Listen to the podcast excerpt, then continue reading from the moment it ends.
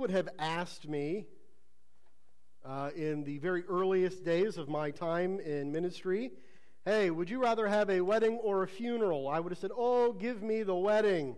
Funerals are so sad, give me the wedding. And then, like two bridezillas later, I learned, oh, no, give me the funeral.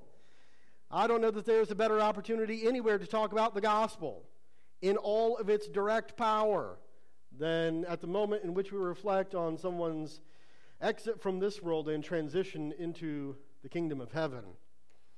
Almost all of those work the same way. I get a call. Someone has passed. Maybe we knew that it was coming and maybe we didn't.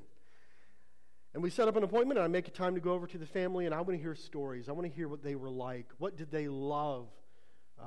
What funny things did they do? Families love sharing those stories. What was most important to them? Who was closest to them? And for the believers especially, show me their Bible, worn out, written all over. Tell me what hymns that they loved. What passages of Scripture were most important to them? And in the midst of that conversation, we start putting together an order of service, learning the kinds of things that they would want told as followers of Jesus Christ, not just about their lives, but maybe more importantly about who the God that they loved, who He is and what He's done in their life and throughout the life of the faithful. As I got ready for this week's sermon here in Genesis 49 and 50, I felt like I was sitting down with the family and listening to them as we planned Jacob's funeral. And that's where we start here in Genesis 49, starting in verse 28. Jacob is about to die, and he is going to share an awful lot of spiritual, fatherly advice here near the end. And then we're going to get to witness his burial back in the land of Canaan. It's dramatic. Many years have passed, nearly 20, since this family made their way down to Goshen in Egypt. And while so many things have been resolved, there's still underlying tension, the likes of which we haven't seen in many years. Funerals have a way of exacerbating fears and bringing out the tension beneath the surface. And the drama of a funeral, old visceral memories are resurrected. Old fears are laid bare and old hopes are rekindled. But in the midst of all of that, we find that this is a story of faith. For weeks, we have been talking about God's sovereignty and God's providence. And this week, we see the fruit of all of God's intervention and all of God's design in history. He hasn't just fed a starving nation. He hasn't just mended a broken family. He hasn't just secured the promise that was made to Abraham's sons to be a nation forever and ever. God has also been doing something else. He has been in the midst of one calamity after another. He's been working in Jacob's life and again in Joseph's to build them into men of faith. God has done all of these remarkable things on a worldwide stage, but in the hearts of two men, He has done maybe His most incredible work. He has engineered within them an unwavering, unswerving, unquestioning faith in the God of Israel. And the tools that He's used to do that have been one calamity after another. And no one in this room is able to read this story and escape this conclusion, that maybe in the calamities of my own life, God is also working, just like He did in Jacob's life and just like He did in Joseph's life, to build in me a greater and more persevering faith. He might alter the course of history by His providence. He may apply His sovereignty to change the course of human events. But He is also doing an extraordinary work right inside of your head and right inside of your heart to build you into faithful servants of Him. This is the story of the faithfulness of Jacob and the faithfulness of Joseph that God has built within them through the calamities of their lives. Genesis 49, starting in verse 28, all these are the 12 tribes of Israel. We saw those enumerated last week. And this is what their father said to them as he blessed them, blessing each with the blessing suitable for him. And then he commanded them. Now, you're going to see that word used twice here in this passage. Jacob is in full patriarchal form, laying out some commands here, not only in 29, but again in 33. Then he commanded them, and he said to them, I am to be gathered to my people. What people? Isn't he with his people? All of his sons are gathered around. Well, we can sense here Jacob's coming death. He's not talking about the people in the room. He's talking about the people who are with the Lord. I'm to be gathered to my people. Bury me with my fathers in a cave that is in the field of Ephron the Hittite, in the cave that is in the field at Machpelah, to the east of Mamre in the land of Canaan, which Abraham bought with the field from Ephron the Hittite to possess as a burying place. And there they buried Abraham and Sarah, his wife. And there they buried Isaac and Rebekah, his wife. And there I buried Leah. The field and the cave that is in it were bought from the Hittites. And when Jacob finished commanding his sons, he drew up his feet, which is an idiom there for death. He drew up his feet into the bed and breathed his last and was gathered to his people. Not only is Jacob taking charge as he levels these commands, Jacob is also doing an extraordinary thing that if we're not careful, we might miss. Jacob is acting like a man of faith, a man of resolve, a man who, after trying to scheme his entire life to forge his own destiny by his own plans and his own agenda, now he's come to the very end of it and he's saying, you know what, Lord, it's your plan. It's your agenda. It's your providence. Jacob is fully on board. You'll see something interesting that's happening here, and it's really about who he's buried with. Now, you remember that Jacob had two wives. There was the wife that he loved. What was her name? Rachel. And there was a wife before Rachel, Rachel's sister. And what was her name? Leah. Did he love Leah? No. So go ahead and take a look again there in verse 31. There they buried Abraham and Sarah. Who is Sarah?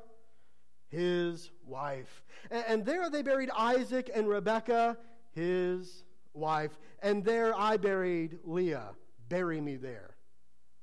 Why in the world would Jacob want to be buried next to Leah? You'll see, if you look closely there, he doesn't even have the heart to give her the same nomenclature that he gives to Abraham's bride and to Isaac's bride. He doesn't even call Leah my wife. It's just plain old Leah.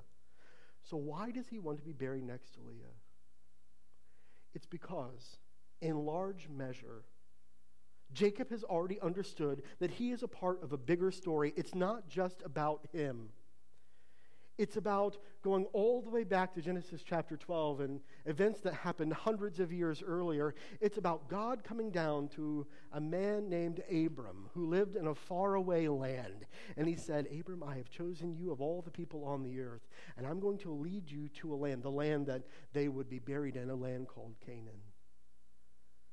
I'm going to lead you to that land, and I'm going to give you this land to possess through your family line forever.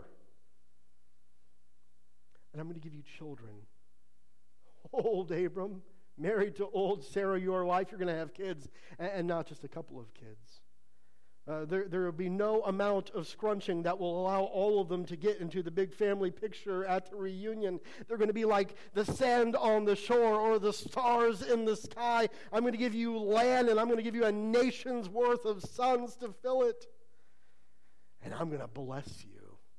And all the people who curse you, I'm going to curse them. I'm going to elevate you above all the nations on the earth, not because you were greater or grander than all the rest, but because you were littler, and I just chose, and that's part of sovereignty. God, in his infinite wisdom and knowledge, just chooses in ways that we, with our limited minds, cannot always understand.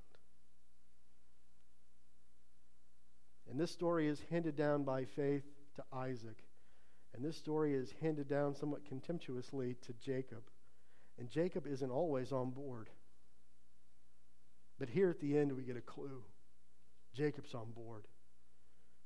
Jacob understands that more important than his feelings about his desire to be buried next to Rachel, the one that he loved, instead, he will acquiesce to the line, "Here's what is being done through my grandfather and my father and now me and my sons after me. I am part of a greater story.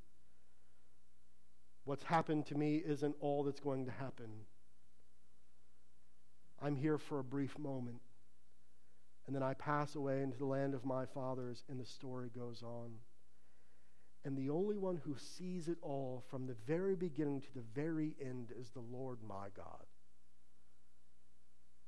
He doesn't seem angry. He doesn't seem frustrated or stunted. He seems resolved. He's commanding it. This is what will happen. This is the Lord at work.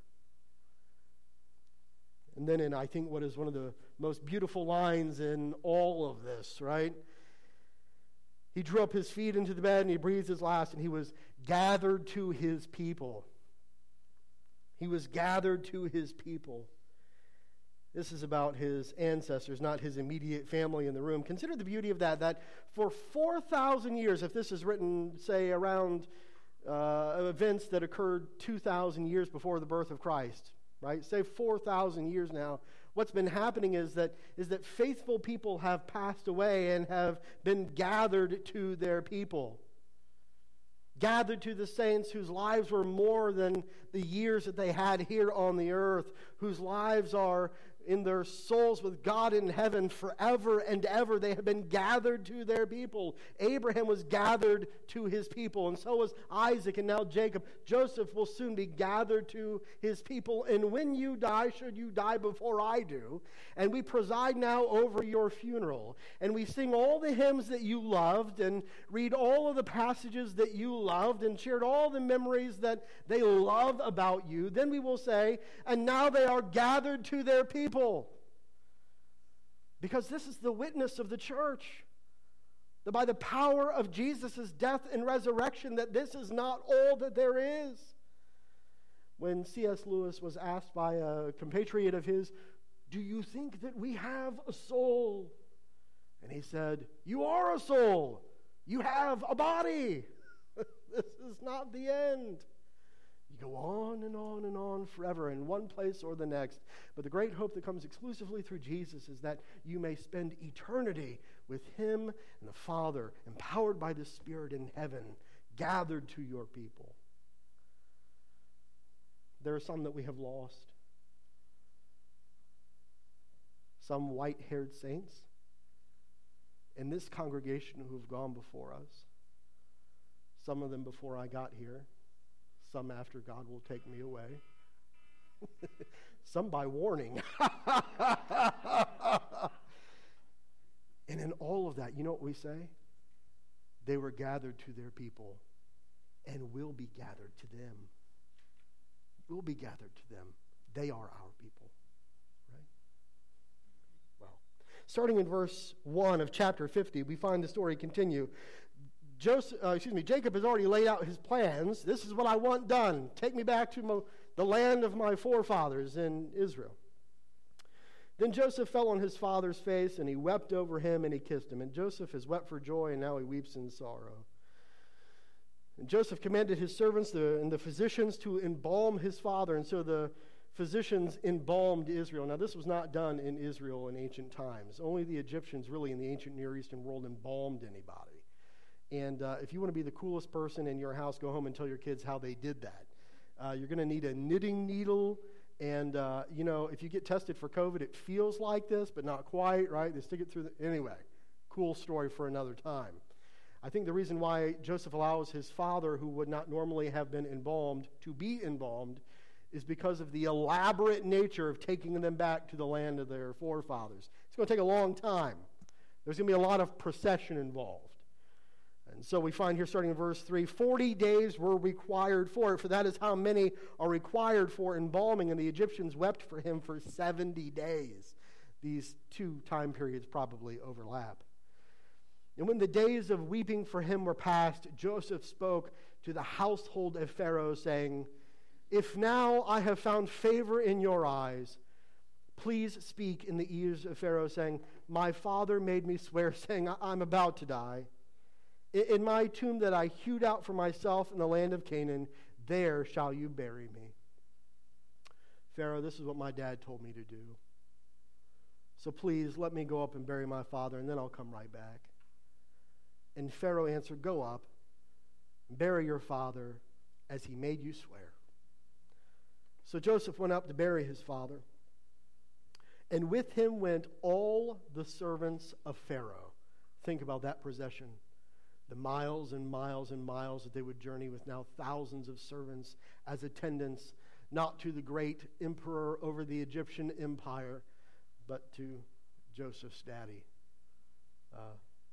sheep herder from Canaan. All of his household and all the elders in the land of Egypt, as well as the household of Joseph and his brothers and his father's household, only their children and their flocks and their herds were left in the land of Goshen. I love that. They took everybody but the goats. And they went up with him with both chariots and horsemen. And in the understatement of chapter 50 here, it was a very great company. It was a big, big group of people. And when they came to the threshing floor of Atad, which is beyond the Jordan, they lamented there with very great and grievous lamentation. And he made a mourning for his father 7 days. And we have no reason to question the genuineness of any of this mourning. Here is the father of the man who saved the entire known world through the providential hand of God. We would weep for him as well. And when the inhabitants of the land, verse 11, the Canaanites saw the mourning on the threshing floor of Atad, they said, "This is a grievous mourning by the Egyptians." See, even the pagan nations bear witness to the genuineness of the grieving. Therefore, the place was named Abel Mizraim. This is beyond the Jordan. It's the weeping of Egypt. Thus his sons did for him as he commanded him. For his sons carried him to the land of Canaan and buried him there in the cave of the field of Machpelah in the east of Mamre, which Abram had bought with the field from Ephron the Hittite to possess as a burying place. And after he had buried his father, Joseph returned to Egypt with his brothers and all who had gone up with him to bury his father. I love that. In verse 6, permission is granted and the royal lament is begun for an Israelite of all people. The great Old Testament commentator and scholar Roop says this in his commentary on Genesis: Jacob, who fought his way into life, departs just as dramatically. The life of Jacob, which is stretched over half the book of Genesis, has seen the family through moments of trust and betrayal, sterility and fertility, feast and famine, separation and reunion, and all within the promise and providence of God. A very great company, a royal caravan, proceeds to Canaan with no friction or no tension to bear witness to the faith of a man who through many years and many trials and many failures of his own schemes finally acquiesced to the will and the providence and the promise and the agenda of God, the God of his father, the God of Abraham, his grandfather. Well, the drama's not over. I love this. We've just come through, the Halloween season when I feel like every other channel's playing every horror movie you've ever seen, and there are all these tropes, right? And if you ever watch any horror movie, you know that something absolutely has to happen. We get to the very end, the bad guy is defeated, right? They have found him, and the protagonist, triumphant, turns their back just for a moment, and what happens? There is one gasp of life back in the bad guy, and he comes lunging out of nowhere with his last fleeting ounces of strength to take one last stab at the hero, and they're finally caught at the very last moment, right? But that one last gasp happens. All of these moves over and over and over. Well, here we go in chapter 50 now in the middle. We get one last gasp of drama. You think it's over. Jacob's been buried. The family has been reunited. Everything has reached its sweet conclusion. And then we hear from Joseph's brothers again. Oh, Joseph's brothers. Verse 15, and when Joseph's brothers saw that their father was dead, they said, "It may be that Joseph will hate us and pay us back for all the evil that we did to him." And so instead of even going to Joseph and talking to him directly, they sent a message to Joseph saying, "Your father gave us this command before he died. Say to Joseph, please forgive the transgression of your brothers and their sin because they did this evil to you. And now, please, forgive the transgression of the servants of the God of your father." Now, do you see what's happening here? Because it's a little slimy. 17 years they've lived in reunion. 17 years ago, God mended this family back together. 17 years he eased all of their fears. 17 years ago. And the brothers are such chickens that the moment that Jacob is gone, they go, "Oh no, maybe he was only nice to us because Daddy was watching him, right? And he would have gotten in trouble if he had disobeyed our father." And so they send a messenger. They don't even go to him directly. Send the boy along with the message. "Hey, remember what Daddy said? He said, no, he said, don't be mad at us. You're not allowed to be mad at us anymore. So don't be mad." It's so juvenile, right? It's so immature. And it's absolutely devoid of any kind of faith. Now look what happens here, because Joseph is the weepiest person in the entirety of the Old Testament. He just cries and cries and cries and cries and cries. And I'm not saying he cries unjustified, but I'm just saying the man's got very large tear ducts, and they are well lubricated. And so here we see at the verse end of 17, "And now please forgive the transgressions of the servants of the God of your father." Oh, we're not just good guys. We're not just your brothers. We are servants of the God of your father. Okay. And Joseph wept when they spoke to him. Now, don't you get that? I have never felt more sympathetic to a moment in Joseph's life when he wept, honestly. There is never a moment when he... Bling. There is never a moment in Joseph's life when he wept when it was more justified. He has been honest. He has been open. He has been clear. He has been totally transparent. It's been raw. And they've been living together for 17 years, not believing him. 17 years of distrust. 17 years of questioning the authenticity of their reunion. Can you imagine thinking that you were on really good terms with somebody, relationally close for 20 years, 2 decades, only to find out that all along they were afraid of you, that they didn't believe you? The rug's just been pulled out from under his feet. And I would be livid, hurt, beat up, afraid, some combination of those things. But I'm not Joseph. His brothers also came and fell down before him and said, "Behold, we are your servants." But Joseph, sweet words. But Joseph said to them, "Do not fear, for am I in the place of God?" And then in one of the most important verses, and the entirety of the Christian canon, and I don't know how adept you are at memorizing Scripture. For some of you, it's probably easy, and for others of you, it's probably very, very difficult. But I'm telling you, go home this afternoon if you don't know this verse and start committing it to memory, because you're going to need it one day. You may have already needed it and wished that you had it, but today's going to be the day that you put it in your head and in your heart.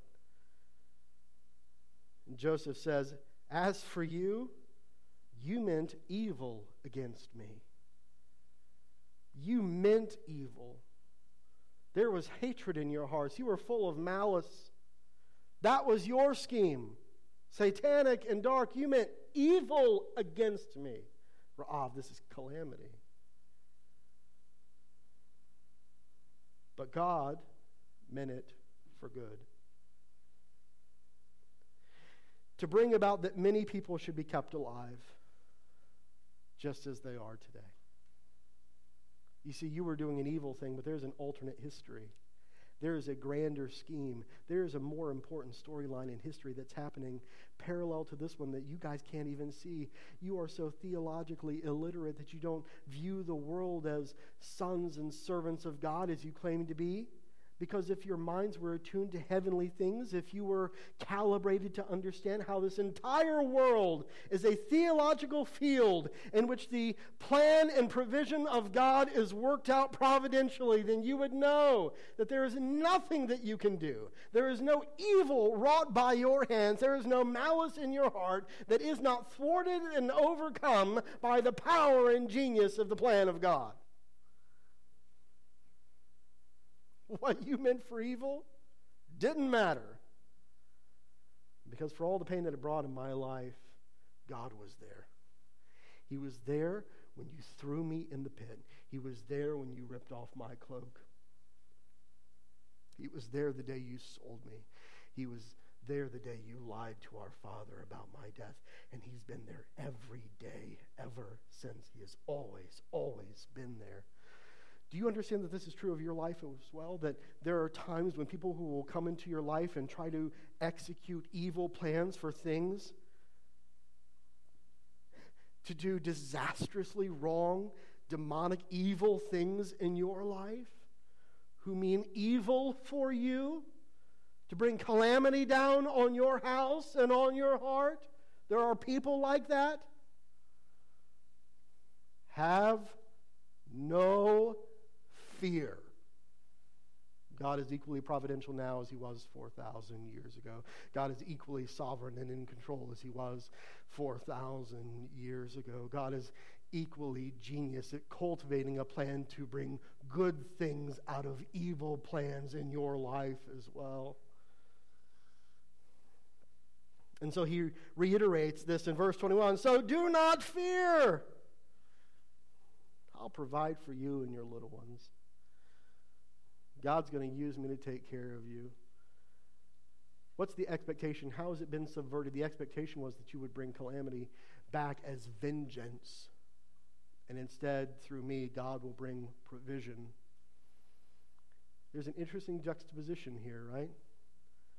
God says to Abraham, I will bless those who bless you, and I will curse those who curse you. And what Joseph says to his brothers here, though you have cursed me, still I will bless you. He's been given such great grace from God that he's able to do that. He has been loved so well, so he can love in return.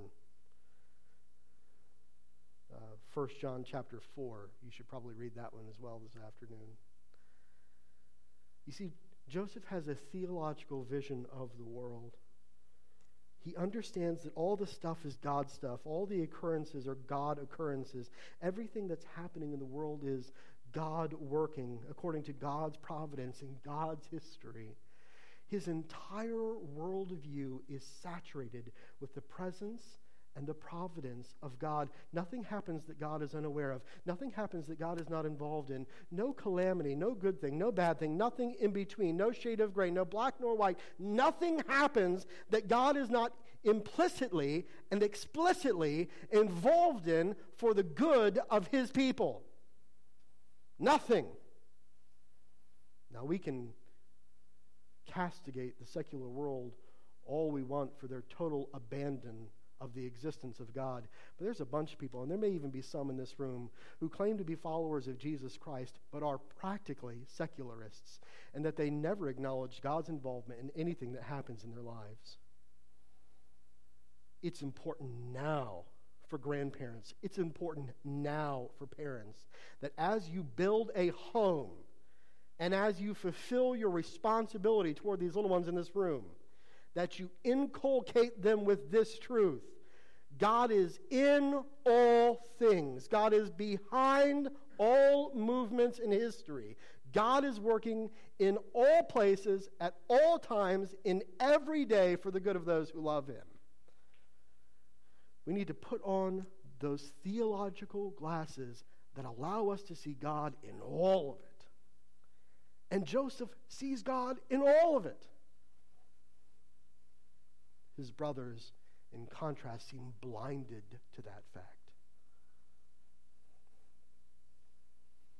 Well, verse 22. He spoke kindly to them. He provides for them for generations on end. And then we find here the last days of Joseph.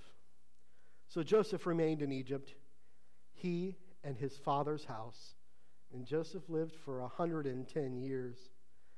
And Joseph saw Ephraim's children of the third generation.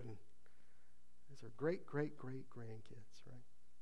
The children also of Machir, the son of Manasseh, were counted as Joseph's own.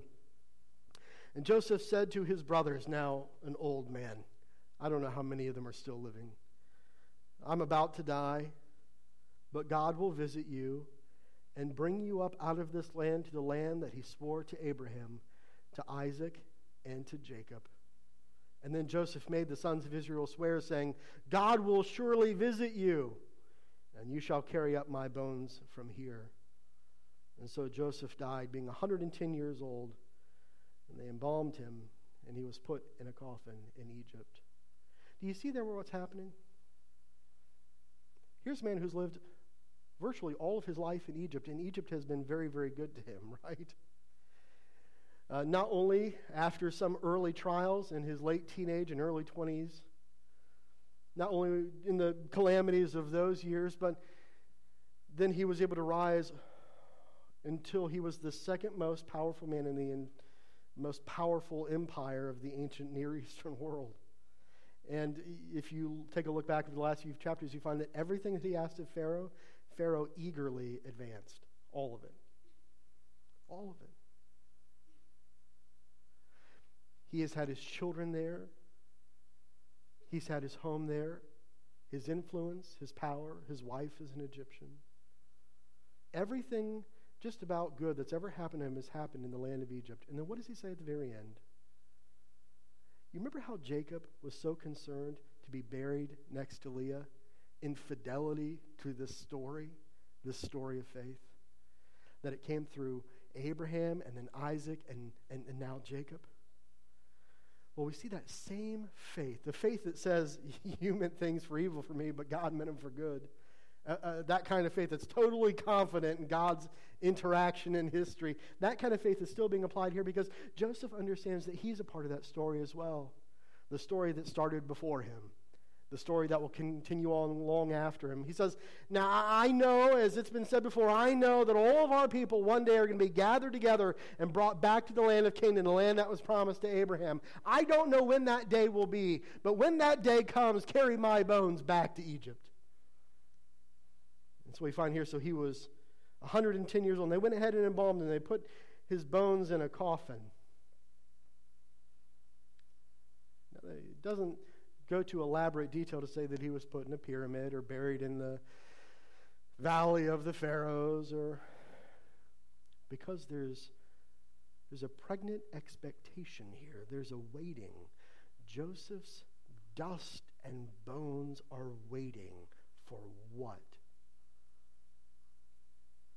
Until the day when God in his providence calls the entire nation out of Egypt, and in the fleeting night when they could only grab a few things, bread that hadn't been leavened, and they splashed the blood on the doorposts of their homes, somebody's job was to remember to grab the dusty bones of Joseph, because we're all headed home.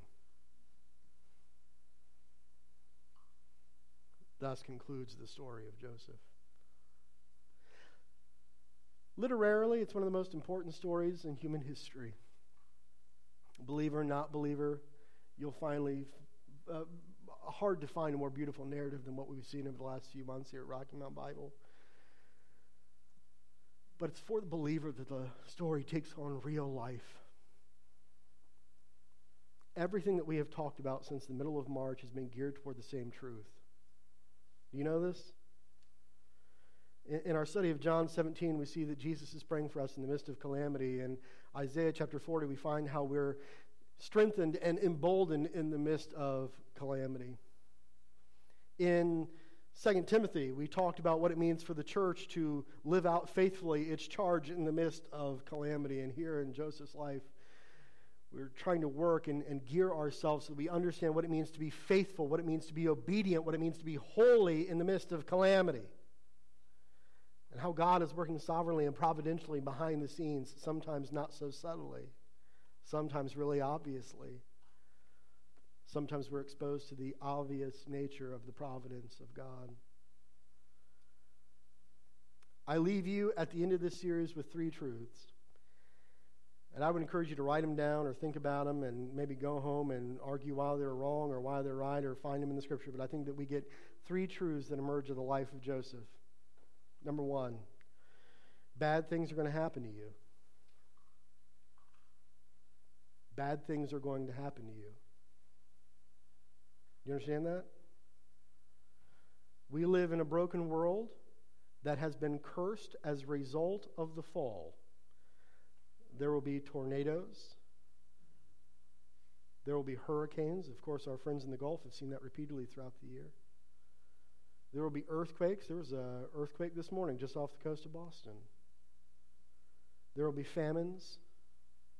There will be all kinds of untold calamities that will befall every person in this room because of the nature of how God has cursed this world following the fall.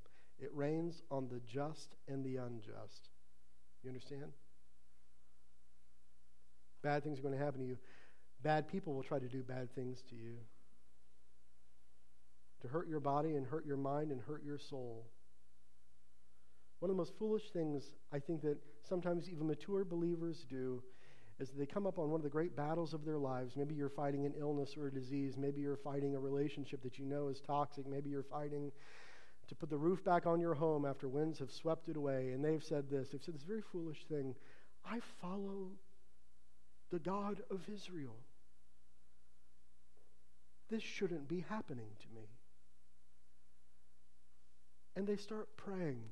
And they start saying really grievous things like, Lord, all I've ever done for you, and this is how you repay me? Don't I deserve more than this? And the subtle suggestion from heaven is, no, you deserve far worse than this. And I have given you great, great many things. Bad things are going to happen to you. But there are some truths that bear out there. And this would be the second thing I think we learn from the life of Joseph. Bad things are happening to you, but God is providentially active. God is providentially active.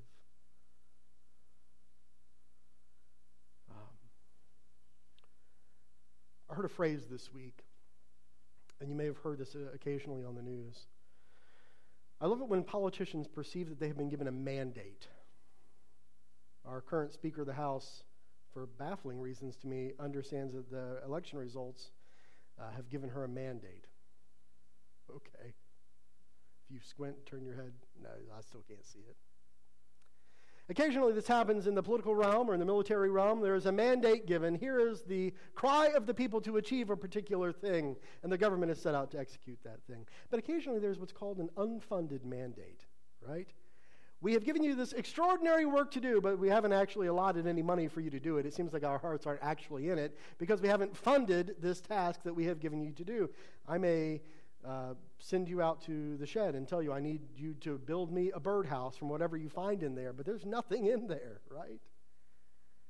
It's only until I send you to Lowe's with a gift card and give you a couple $100 and the hammer and the nails and everything else that you can build what it is that I have funded that mandate. A lot of people look at the world and see what believers have been called to do and what believers have been called to be and think about the prospect of being a person of faith and feel like it's an unfunded mandate. God, if you want me to be faithful, if you want me to be obedient, if you want me to be holy, then how come you haven't given me the resources in order to do that very thing? And God screams at us through the story of Joseph, I am giving you what you need to be who I've called you to be. Now, I have given you, every believer in this room has been indwelled by the Holy Spirit.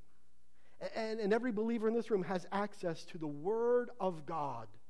And every believer in this room knows that God is active providentially to bring them into completion and perfection to the kind of person that He wants them to be. I'm convinced of this very thing, that He is presently working in you and will bring you to where you need to be there at the day of Christ Jesus. And it's not that God has abandoned us or unfunded our faithfulness when calamities happen to us. Rather, the exact opposite, that every one of those calamities, every one of those tragedies, every one of those heart-wrenching diagnoses, every one of those broken relationships can and is being used by God to draw you closer to Him. This is the wisdom that Joseph would share with you. Joseph, let me ask you this. 110 years later, now newly arrived in heaven, let me ask you, would you at 17 years old have prayed for God to do what He did to you? No. No. But now, Joseph, as an old man, would you go through all of the things that you went through to get to the place where God brought you? And in unswerving confidence, I know for a fact Joseph would say, yes, I would relive every single day that God gave me exactly how He gave it to bring me where He wanted me to be.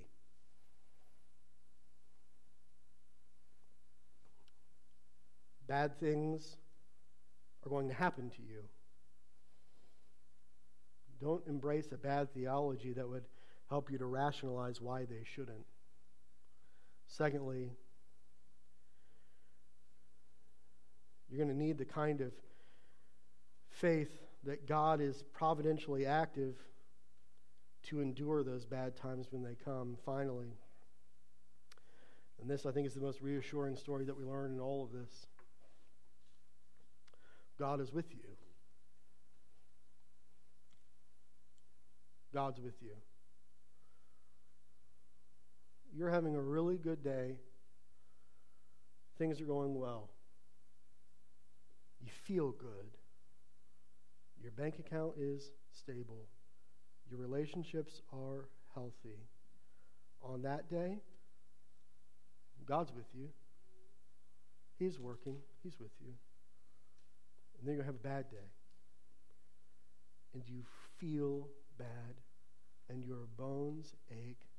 And your heart's broken, and you feel like you don't have a friend on this earth, and not a person could possibly relate to or understand what's going on inside your head and your heart. And I'm telling you this, on that day too, God is with you. He's working. He's there beside you. In fact, it's one of the last promises that Jacob makes to his son Joseph. Joseph, don't you understand? In the execution of the prophecy that I make over your life, that God is with you. Sometimes a sermon gets away from me. Sometimes a series gets away from me. Sometimes my words get away from me and I lapse into a pretentious diction. So I want you to take just a beat while I say something really, really simple to you. You ready? God is with you, just like He was with Jacob, just like He was with Joseph. He's with you. He was with you yesterday. He's with you today. He's going to be with you tomorrow. He's going to be with you on all the bad days. He's going to be with you on all the good days. And He's going to be with you on all the days in between. And if you will lean into that, lean into the good stuff, lean into the bad stuff, and rely wholly on the fact that He is there and He is working, and He is working for your good, then when we get to your last day, like Jacob's and like Joseph's, I know that your testimony will be exactly the same as theirs. God has always been there. Isn't He a good God who uses all these things to prove how close He is and to bring about the goodness that only He can conceive? Father, I pray this morning that we would be a people enveloped in our confidence, Spirit-given, that you are near us and that you're working for our good, for your glory, and for an eternal hope, a place of no suffering or pain, a place unafflicted by the temporal tragedies of this side of eternity, but one unstained by tears or death or pain. Let us relish and hope for that place made possible because of your goodness. In Jesus' name, amen.